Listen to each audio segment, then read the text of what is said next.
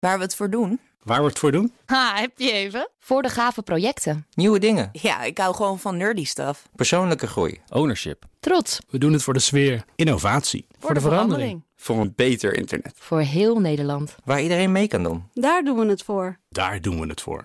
Waar doe jij het voor?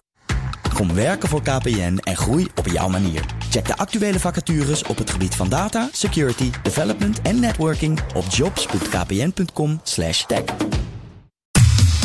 Wetenschap vandaag.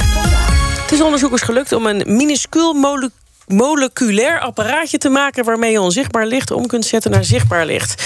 Minuscuul moleculair apparaatje, zo is het. Hoe dat precies niet te moeilijk kijken hoor, Roos. Nee, maar dat zijn twee hele lastige woorden om achter elkaar uit te spreken als je ze voor het eerst ziet. Graag gedaan. Goed. Je hoort Carlijn Meijners, onze wetenschapsredacteur. Die is hier om eh, er meer over te vertellen.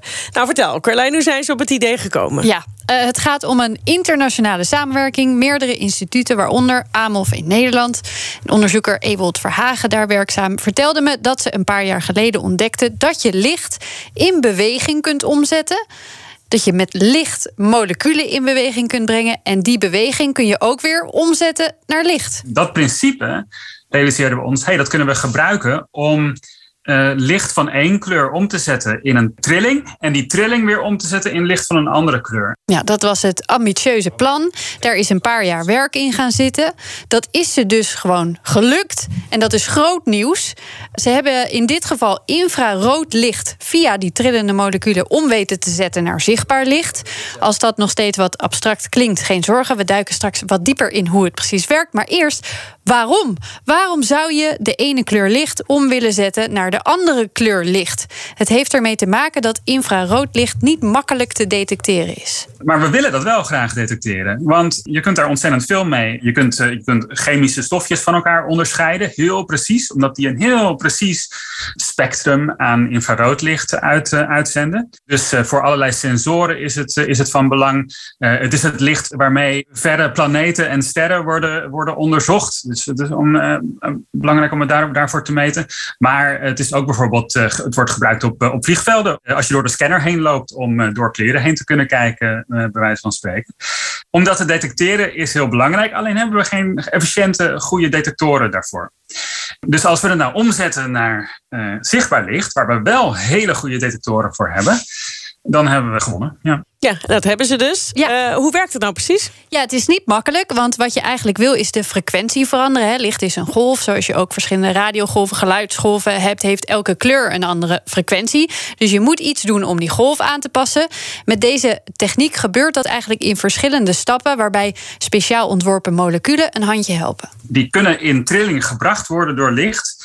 En ze kunnen dan vervolgens licht uitzenden met een andere, met een andere frequentie. En je schijnt dan gewoon infrarood licht op die moleculen. Ja, ja, nou is gewoon misschien niet helemaal het goede woord. In dit geval, het is sowieso een piepklein apparaatje, een bolletje gemaakt van goud met een diameter van een paar miljoenste millimeter, geloof ik echt. Nou, heel klein dus.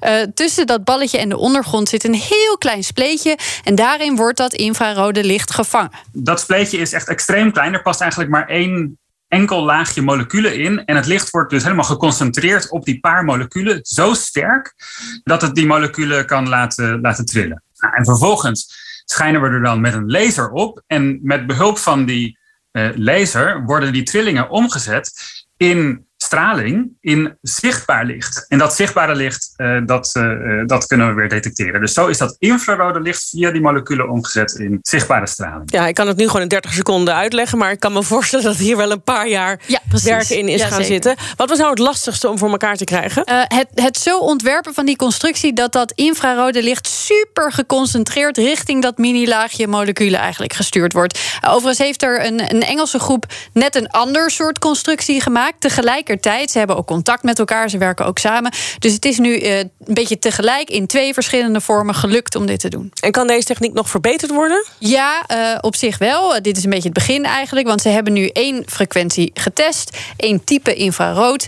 Met moleculen die speciaal daarop ook reageren. Wat ze nog willen doen is dus ook andere moleculen gebruiken... die gaan trillen bij andere frequenties. Zodat ze ook andere kleuren infrarood om kunnen zetten en kunnen detecteren. En wat ze ook nog als stap willen nemen... is meerdere van die kleine gouden bolletjes gebruiken. Want dan kun je veel meer van dat uh, type infraroodlicht tegelijk opvangen. Dus het kan inderdaad nog beter. Maar dat het al is gelukt, is heel erg bijzonder.